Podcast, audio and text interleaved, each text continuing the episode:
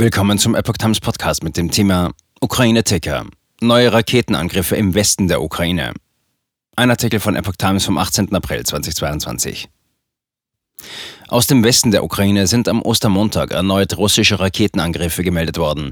Insgesamt habe es fünf gezielte Raketenangriffe auf Lemberg gegeben, teilte der Bürgermeister der Stadt Andriy Sadovje über Telegram mit. Auch der ukrainische Präsidentenberater Mikhailo Podoljak sprach bei Twitter von fünf Raketen, die gleichzeitig auf die zivile Infrastruktur Lembergs eingeschlagen seien.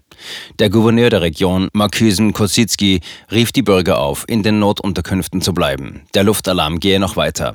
In den vergangenen Wochen hatte Russland immer wieder auch Ziele im Westen der Ukraine angegriffen. Der Fokus der militärischen Aktivitäten gilt aktuell allerdings dem Osten des Landes.